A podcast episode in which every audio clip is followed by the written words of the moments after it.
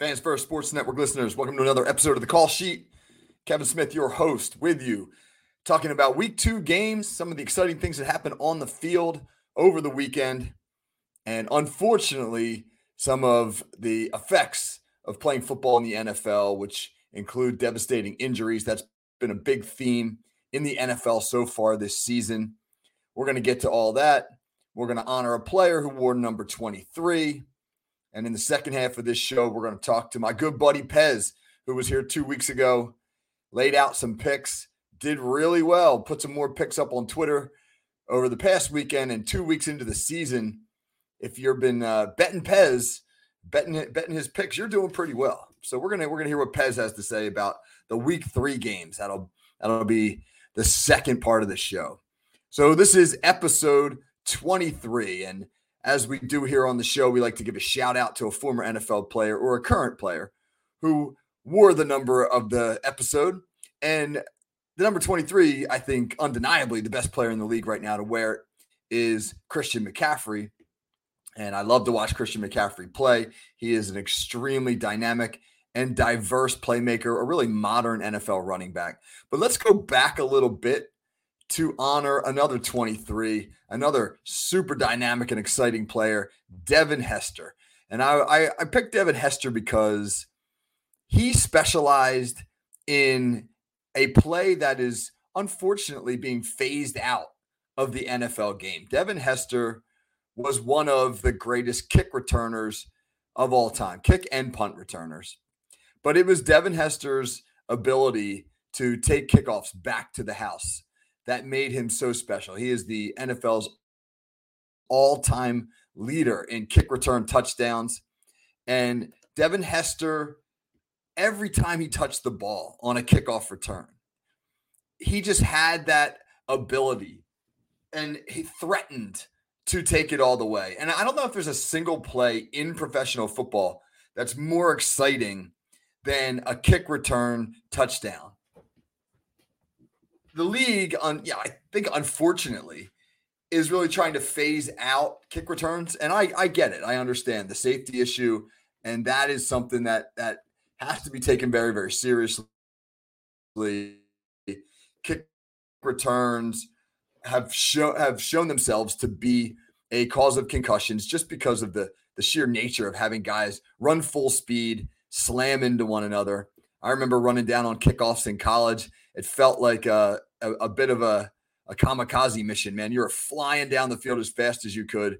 And if you didn't have your head on a swivel, the way that teams would scheme back then, uh, you could you could target people. I mean, you could crack back. You could do just about anything that you wanted. There weren't a whole lot of rules uh, restricting the physicality of the play. So obviously it's a play that that's pretty dangerous. But when you see a great kick return happening, Uh, you, you know, the blocking kind of opens up. You see the little seam. Sometimes you see the seam developing around the thirty-yard line and the returner's way back with the ball and maybe the twelve or the fifteen. And you kind of wonder in that in that brief moment, is he going to get there? Is he going to get there before that seam closes? And that's such an exciting and dynamic play. And then if he does make it through the seam, if you do, if you do see the returner hit it in that opening, it then becomes the fascinating scenario where he winds up one-on-one with the kicker. And every once in a while, you get a kicker who makes a play, right? You get a kicker who runs him, takes a good angle and runs him out of bounds, or or maybe just gets enough of a piece of the returner to allow some of the pursuit to catch up. But I don't know, man. I, you know, it's it's almost romantic to me, right? The returner catches the ball down around the goal line, right? He gets out with a burst. He makes a cut. He hits a seam around the twenty-five-yard line. He he bursts through the seam, and now he's one-on-one with the kicker, and you kind of hold your breath. And you just say, like, oh, you know, depending on who you're rooting for, you're like, get him or or or don't. And if he clears the kicker and he's and he's off to the races, you get that sort of glorious final twenty or thirty yards where a return man sort of coasts into the end zone. The stadium's going nuts. I just, just an exciting play, man, and I love the kick return. And Devin Hester was the best at it, maybe the best of all time at it. And I'll always remember number twenty-three as a result. And if they phase out the game, I, I can't remember if it was the X F L or the U S F L, might have been the X F L that went to that kind of interesting, I don't know if I, I'm a fan of it or not, alignment on the kickoff where they had the kicker kick it from the forty-yard line or the thirty, the thirty-yard line, I should say. Uh, but they had all the all the coverage guys line up downfield at around the other team's thirty. And then as soon as the return man touched the ball, everybody could go. It certainly minimized the contact. They're trying to find an alternative. I fear that it'll be phased out of the game eventually, however. So if it if it is ever phased out, Devin Hester will go down as maybe the greatest of all time. All right, on to the games of the weekend, right? Week two, some really exciting football games this past week. Monday night had a bizarre game between Pittsburgh and Cleveland that, that showcased defensive touchdowns and weird turnovers where guys intercepted passes and then they fumbled the ball and then, uh, you know, ball changing hands or touching three or four different players in one play, and terrible injury in Nick Chubb in that game, which we're going to talk about momentarily. But the Steelers wind up pulling it out uh, on, a, on a on their second defensive touchdown of the game with about five minutes to go. Pittsburgh's defense outscored their offense in that game, which is odd. Uh, and they were able to, to get a victory. You got to find a way, I guess. And the Steelers did so. The Denver-Washington game was fascinating. Denver blew a twenty-one to three lead and then almost almost sent it back into overtime on, on the, the Russell Wilson Hail Mary, uh, which was a fascinating little play, man, that the, the Washington secondary players, nobody batted the ball down, man. They kind of knocked it up, knocked it around, and it wound up in the arms of a Denver receiver in the end zone, and they had a shot there with a two-point conversion to send that game to overtime. And Detroit, Seattle, that was a fascinating game because those are two exciting teams. Uh, Detroit is Detroit's going to be much wa- must-watch television this, this year. When when Detroit plays, it really seems like there's great energy, and you never know exactly what the Lions will do. They've been in two excellent football games so far this year, a twenty-one twenty win over the Chiefs to open the season, and then an overtime game this weekend. So I'm really enjoying watching the, the young Lions play. And the Geno Smith comeback in Seattle has been awesome as well. Just, I wondered if Geno Smith maybe was like, you know, he caught lightning in a bottle last year after having a middling N F L career for a long time, and then he just He sort of shows up in, in Seattle last year with an opportunity to start and has a great season. And you just wondered, hey, can he do it again? And it sure looks like it. So that's a great story up there in Seattle with Geno Smith.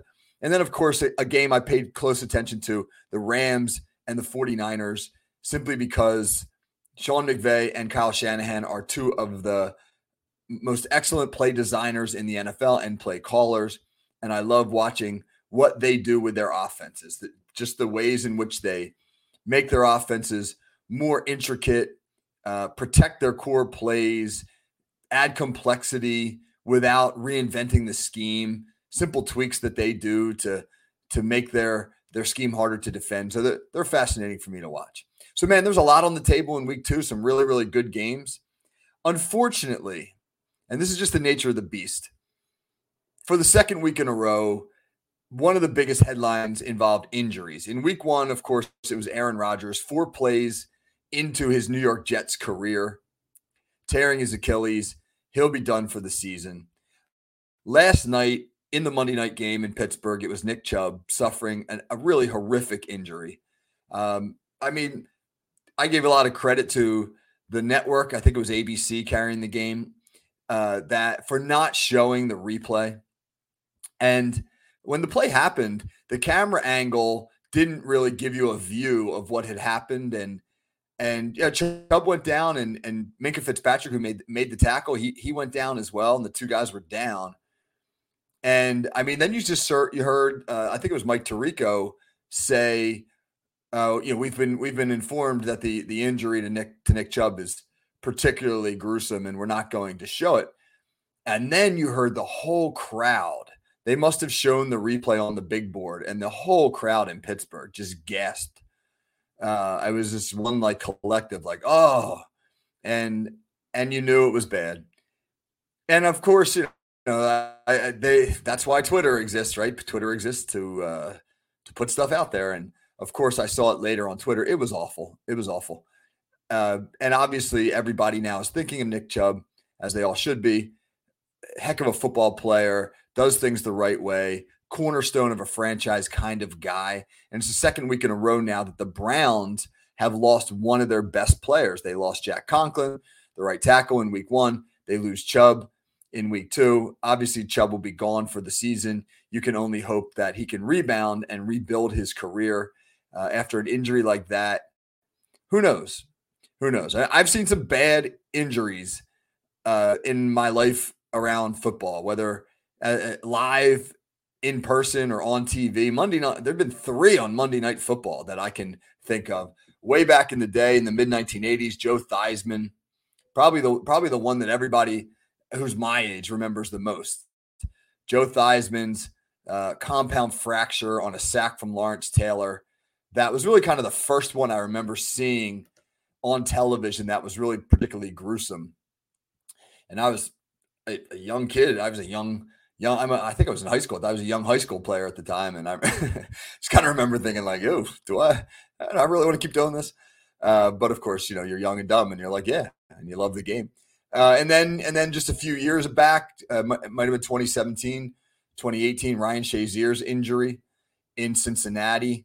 Uh, and that, that was terrifying because it was life-threatening, and you just, you just wondered if Shazier was going to survive it. Uh, and then, of course, if he would walk again, really ended his career there. Chubb's injury, of course, uh, last night. Again, man, really, really gruesome to watch. So, so it's, it's, it's both unfortunate, but, but also in a sort of cold sense, it's the nature of the beast. It's football. And teams are going to have to have a plan to rebound. I, last night, Cleveland lined up at right tackle with rookie DeJuan Jones, the, the massive six foot eight, three hundred seventy-four pound fourth round draft pick out of Ohio State. He's the next man up, and he did a pretty good job last night. He drew T J. Watt as his assignment, and that is no no walk in the park. And and he did a pretty good job. And so the next man up mentality, It just, it just has to take hold. And, and, and, and again, it's a, it's a cold way of looking at things, but it's, there's no other choice. What else do you do other than say, we have to, we have to move on. We got to find the next guy. And, uh, you know, Cleveland will do so, whether that next guy is in-house, whether they, they go out and find somebody. There's already been talk that like, maybe they'll, they'll go re-sign Kareem Hunt, Uh, who is still available. Uh, I don't know what they're going to wind up doing, but I, I just hope that whatever it is, uh, that Nick Chubb can make a return to football. And, of course, when he does that, he'll be something resembling the player that he is. Clearly one of the best running backs in the N F L. Okay, next topic. I love to talk about coaching on this show. This is a show, The Call Sheet, that is largely about coaching. And I thought there were some interesting coaching decisions over the weekend worthy of, of mentioning here. So let's talk about a couple. So let, on last week's show, we took some time to focus on some of the really interesting fourth down decisions from week one. There were some pretty pivotal fourth down decisions that were made by Dan Campbell of the Lions and, and by Andy Reid in Kansas City and, and Nick Sirianni in Philadelphia. And, and that trend continued. Coaches seem to be getting more aggressive in going for it on fourth down, no matter where they are in the field. I, I studied a, a study last, last week by the New York Times that said that it is w- with the increasing uh, effectiveness of modern offenses and N F L kickers, that punting the ball is uh, has a diminishing effect, and that it, it is increasingly valuable to go for it on fourth down, even in your own territory. And teams really seem to be getting aggressive in that regard. I thought the most interesting fourth down call this past weekend was from, from Kyle Shanahan in that Rams 49ers game. The, the, the 49ers faced fourth and goal from the one yard line with one second left in the first half, right? So there's only time for one play. Are they going to kick the field goal there, or pretty much a, a layup of a field goal, or are they going to try to score from the one? They opted to score from the one. They ran quarterback sneak with Brock Purdy, never a bad decision behind an offensive line like theirs, and they scored.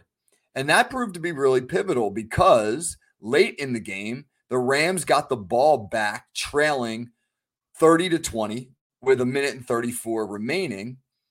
and obviously needed two scores to win the game. But had San Francisco opted for a field goal there at the end of the first half, they, you never know how the second half is going to transpire. A little butterfly effect going on there, right? Whatever, whatever happens in one moment can always affect everything that comes after that moment. But had, had the game continued on its course, San Francisco would have been up twenty-six to twenty when the Rams got the ball back. Give Matthew Stafford a minute and a half, and he can do some damage. So that proved to be a pivotal decision by Kyle Shanahan. You know, and down in Detroit, I caught some of that Detroit-Seattle game, not a whole lot of it. But again, Dan Campbell went for it again on fourth down near midfield in, in that contest. You know, it really, it really seems as though he's, in, in essence, said to his team, we're going to be aggressive, and we're going to be aggressive in, in just about every situation. And, and if you're the head coach, you have to be able to say to your defensive coordinator, be prepared for this.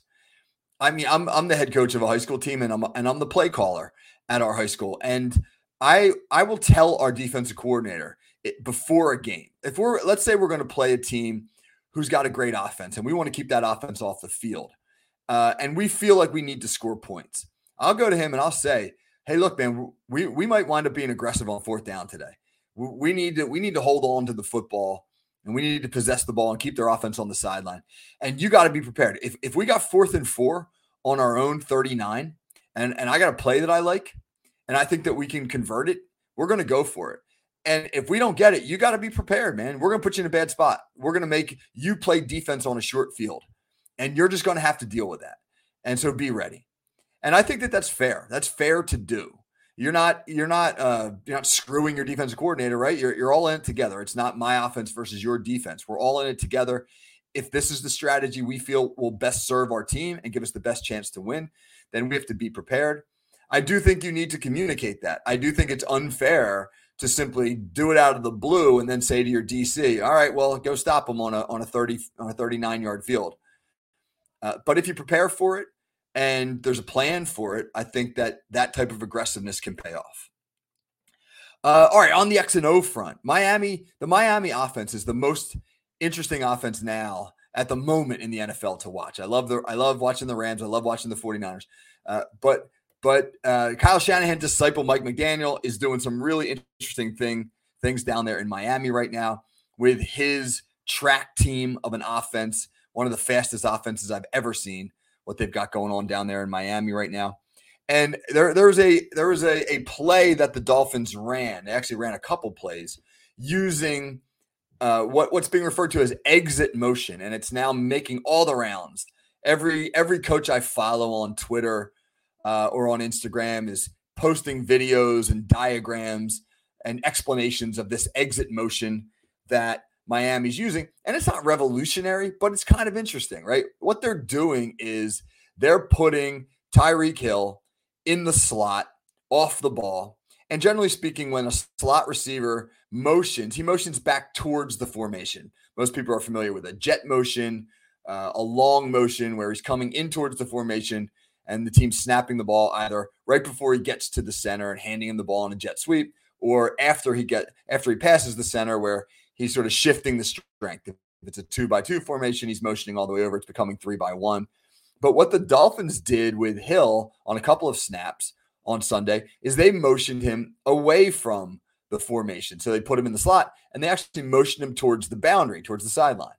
And what, what that did is it forced the defense now to either run with that motion or, which what ended up happening with the New England Patriots, they bumped their coverage. And so Hill bumped all the way to the outside, drawing a corner, and the wide receiver uh, who was on the ball now drew the slot defender.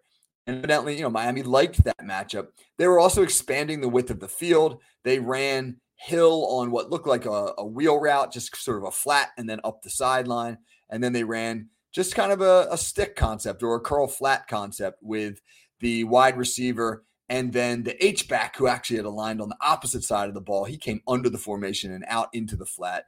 And really what they were doing is they're just creating a horizontal stretch of the defense that allowed for some passing seams to open up. And one thing that we know about Tua Tagovailoa is that he's really accurate with the football and he gets it out really quickly. And he was able to do that uh, on occasion in that game against New England and was pretty darn good uh, and in rhythm. And boy, that Miami offense is humming. All right. On the flip side, real quick, let's talk about, let's talk about two, two uh, offensive coordinators who seem to be struggling with their young quarterbacks. The first is in Chicago where, where Luke Getzey uh, does not seem to be able to develop uh, uh, Justin Fields, right? Getzey's offense has really sort of ground to a halt. Fields, who was really effective on the ground last year, has kind of been handcuffed as a runner.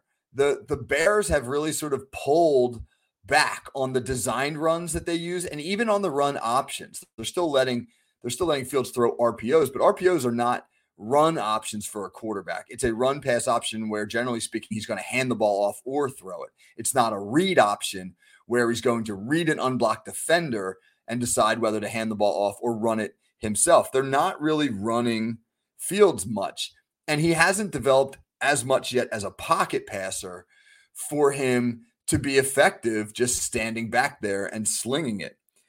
There's a the other pr- troubling thing with the scheme in Chicago is it seems to be really predictable. If you listen to the Tampa Bay Buccaneers, who were Chicago's opponent on Sunday, talk, they seemed very comfortable defending Chicago. In fact, linebacker Levante David, uh, after the game, said about the game-clinching interception. Tampa Bay won twenty to seventeen and had a, game, a late interception that clinched the game. He said everybody on the defense knew what was coming. We were prepared for it, you know? So that's always a damning statement about an offensive coordinator. When, when the, the defense feels comfortable enough to say, you know, we, we know what's, what's going to happen here, then the offense is certainly too predictable. And the other coordinator struggling with his young quarterback is in Pittsburgh, where Matt Canada has just not been able to get Kenny Pickett untracked early this season. Pickett last year got better and better as the season went. Pittsburgh closed the season seven and two. Pickett started eight of those nine games, uh, and he got increasingly uh, effective as, as the Steelers ran the ball well and then were able to throw the ball after they established the run. Uh, Pickett led four game-winning drives in the fourth quarter down the stretch last year. So, the, I mean, the Pittsburgh philosophy last year seemed to be run the ball well, keep it close, and if Kenny Pickett's got to make some plays in the fourth to win it for us, so be it. But so far this year, Pickett has really struggled. He just looks out of rhythm. Uh, he doesn't seem to know exactly what he's looking at. He's been off target with some throws. And Canada really hasn't done much to help him. In week one against San Francisco, Canada insisted on throwing the ball off of seven-step drops, which are full-field reads and often hard to complete, even though the, the 49ers defense was clearly confusing Pickett and was, was aggressive, was putting a lot of pressure on him. It, it really felt like Canada needed to give Pickett some quick, easy throws to build some rhythm or some confidence. And then on Monday night against Cleveland, Pittsburgh's Deontay Johnson, who has received more targets each year over the last three years than any Pittsburgh receiver, so really their go-to guy, was out of the lineup. And so you'd think, all right, well, he's out of the lineup. Let's give Pickett a good security blanket. The Steelers have three very good tight ends in Pat Freiermuth, Connor Hayward, Hayward, and massive rookie Darnell Washington. Those three tight ends had a grand total of one target on Monday night. Pickett went fifteen for thirty passing, fifty percent completion percentage in the N F L these days is terrible, uh, and and just didn't really have a go-to guy. And it, it felt like like Canada was unable to really give him or provide him, other than George Pickens, who had a big night, Uh, receivers with whom uh, Pickett was comfortable. So, so getting the tight ends involved probably would have been a smart move on his part. So you see some some great decisions, some questionable decisions. Uh, it's all fascinating. And we're two weeks in and and the N F L is starting, you're starting to see some things shape up and, and some some direction being established. And, uh, and that's really cool. All right, we're going to take a break. And on the flip side, I'm going to have back my buddy Pez. And we're going to get to the second segment of Pez's Picks, where he'll give you some of uh, the games he likes the most this week. And he's been pretty hot so far. So if you're if you're uh, of the gambling sort, you might want to pay attention. All right, come on back after the break.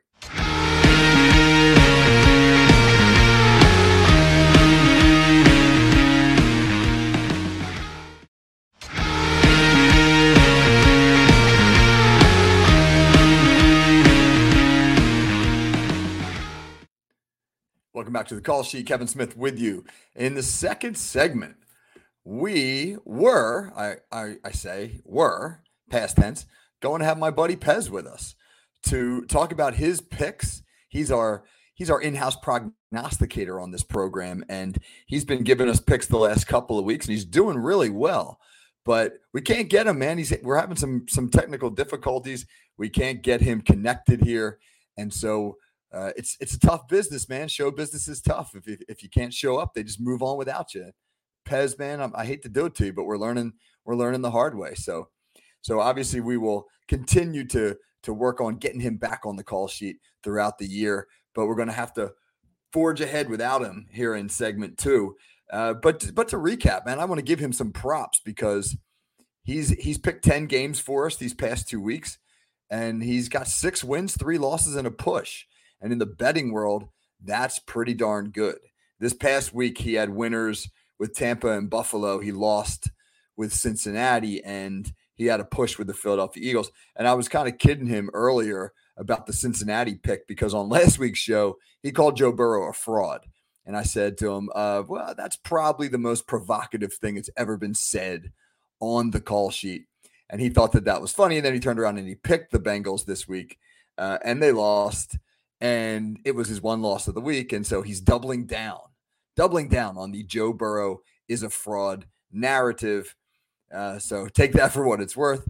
But while he may make some controversial statements from time to time, he's pretty good at picking games. So I'll tweet out Pez's picks this week. Catch me on Twitter at K T Smith F F S N. And if you're a, a betting man or woman and you want some advice, he's a pretty good guy to listen to. So Pez's picks coming out on Twitter in the next day or two. All right, so so I'm not a, I'm not a gambler myself. I'm not I'm not very good at it. Uh, I don't seem to have the uh, I, I don't know if it's the cold hard mind that some gamblers have, uh, but sometimes I can get talked into things. I, I, I maybe it's the coach's perspective. You see the argument for both teams. Uh, I've just never been a great bettor, but I do like to pick games and and and not necessarily wager on them. But I'm going to whip through some of the week three games here. I'll actually go through the whole week three schedule, and I'm going to give you a winner for each game. Right? This is no, nothing against the spread, just picking winners and losers. I'll give you a quick quick thought as to why for each game, and hey, we'll see how I do. I mean. I'm I'm by no means suggesting you follow my advice, but these are just some thoughts that I have on the week three games. So week three really starts Thursday night with the Giants at San Francisco. The Giants are a crazy story.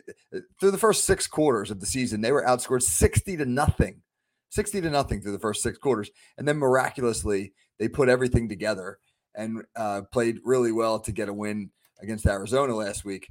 Uh, but they're going to San Francisco on Thursday night. That's a really tough ask, right? You got to travel across the country to play arguably one of the two or three best teams in the league. And I don't think it's going to go well for the Giants. Give me San Francisco in that one. Uh, on Sunday, Tennessee goes to Cleveland. I think the Browns will rally the troops. Uh, they've had two devastating injuries already in Jack Conklin and Nick Chubb. And while while they may be down on the offensive side of the ball, I think they'll pull it together at home and get a win over a Titans team that seems to play close games constantly. Probably be one of those like nineteen seventeen slugfest kind of games. Uh, but I would look for Cleveland to, to win that one. Really intriguing game in Detroit on Sunday as the Atlanta Falcons, two and oh Falcons, tied for first in the N F C South, travel to Detroit to play the Lions, who knocked off Kansas City in week one and then lost the heartbreaker in overtime last week to Seattle. I like the Lions in that one just because I think that they're the better football team. And, and while I like Atlanta, and I did pick Atlanta, so talking about predictions, I'm not great at them, but the Atlanta was my pick to win the N F C South, and I am really impressed with Bijan Robinson. He looks like the real deal for sure. But I think that that crowd in Detroit will be worked up, and uh, I, I think the Lions will, will get the win. Another two and oh N F C South team goes on the road to play an N F C North team. That is New Orleans, traveling to Green Bay. I'm going to I'm gonna take the Saints in that one. I just don't think Jordan Love's there yet as a quarterback. I think he's got some growing to do, and I don't think I don't think Green Bay's deep enough to overcome it. Uh, boy, it would have been a real big confidence booster if Jordan Love could have finished out last week's game and gotten a win for Green Bay. Green Bay got the ball back with about a minute to go, down twenty-five twenty-four. Love had a chance to move him into field goal range, but he threw four straight incompletions, and Atlanta uh, uh, and they they lost that game. And it just felt like like there were some chances there for the Packers, but they're they're not quite there yet as an offense, and that's a really tough New Orleans defense that he's going to have to face. So I'll take I'll take New Orleans on the road there. That'd be my first road winner. Uh, Denver, Miami, I, I really like the Dolphins. I think they're playing great football. I think they're tough at home. I would take the Dolphins there. The Chargers at Minnesota is going to be a fascinating game because those are, these are two teams that were projected playoff teams, and one of them is going to be oh and three. And when you go oh and three, the chances of making the playoffs historically are now less than ten percent. And so who's it going to be, right? Is it going to be the Chargers or Minnesota? I'll take the home team simply because uh, I think that obviously home field advantage matters in the N F L. Uh, and I think that the Chargers are just not not there right now. They don't seem to be a team that can put uh, it, it together in all phases. And I don't think Minnesota is an oh and three football team. So if one of those teams is an oh and three team, my suspicion is it's the Chargers. Uh, I'll take the Jets over New England. New England, I think, will become an oh and three football team.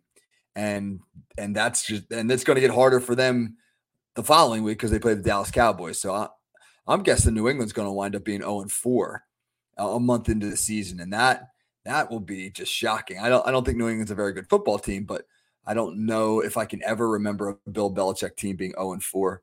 The Buffalo-Washington game is going to be another excellent game. Washington is two and oh for the first time in twelve years. Buffalo lost and looked bad doing it in week one, but rebounded and were strong last week. I like the Bills on the road. I just think they're a really good football team, and, and that Josh Allen will start putting some things together. I like Jacksonville at home to beat Houston. I like Baltimore at home to beat Indy. Houston and Indy, both starting rookie quarterbacks. Anthony Richardson went out with a concussion last week.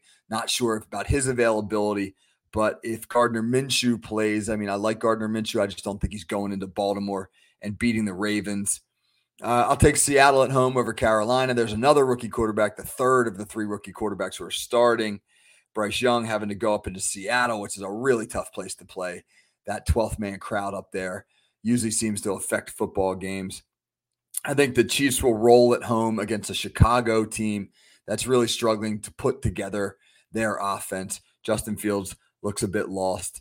Uh, the Dallas Cowboys go on the road at Arizona. They're going to be my third road winner. Uh, Dallas has a point differential this year of plus sixty, which is far and away the most in the N F L. And and I just think that they've they're rolling right now. Now, I don't know if Dallas is going to be able to roll for For seventeen games, they usually seem to have these stretches in a season where they bog down or hurt themselves. But right now they got a good thing going, and poor Arizona, they're going to continue to take some lumps. That was a devastating loss for them last week. The Steelers go to Las Vegas on Sunday night. Uh, it's tempting to pick Las Vegas because the Steelers historically, when they travel to the West Coast, don't play great football. But right now with some of the struggles that they're having, I think it, I think it would be a good time for them to get away. I think it will help the offense to get away. Steelers fans were chanting "Fire Canada" in relation to offensive coordinator Matt Canada in their game on Monday night against Cleveland, and and getting away from home and rallying or rallying the troops, so to speak, I think will be a good thing for the Steelers. Vegas is minus twenty-seven in their point differential so far this year, even though they're one and one.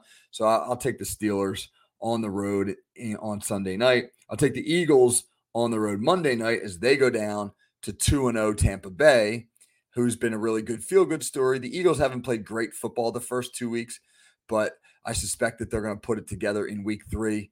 And then the final game of, of the week is a really fascinating one. The Rams go to Cincinnati uh, in what is pretty much a must-win game for the Bengals. If the Bengals don't win on Monday night, they will fall to oh and three.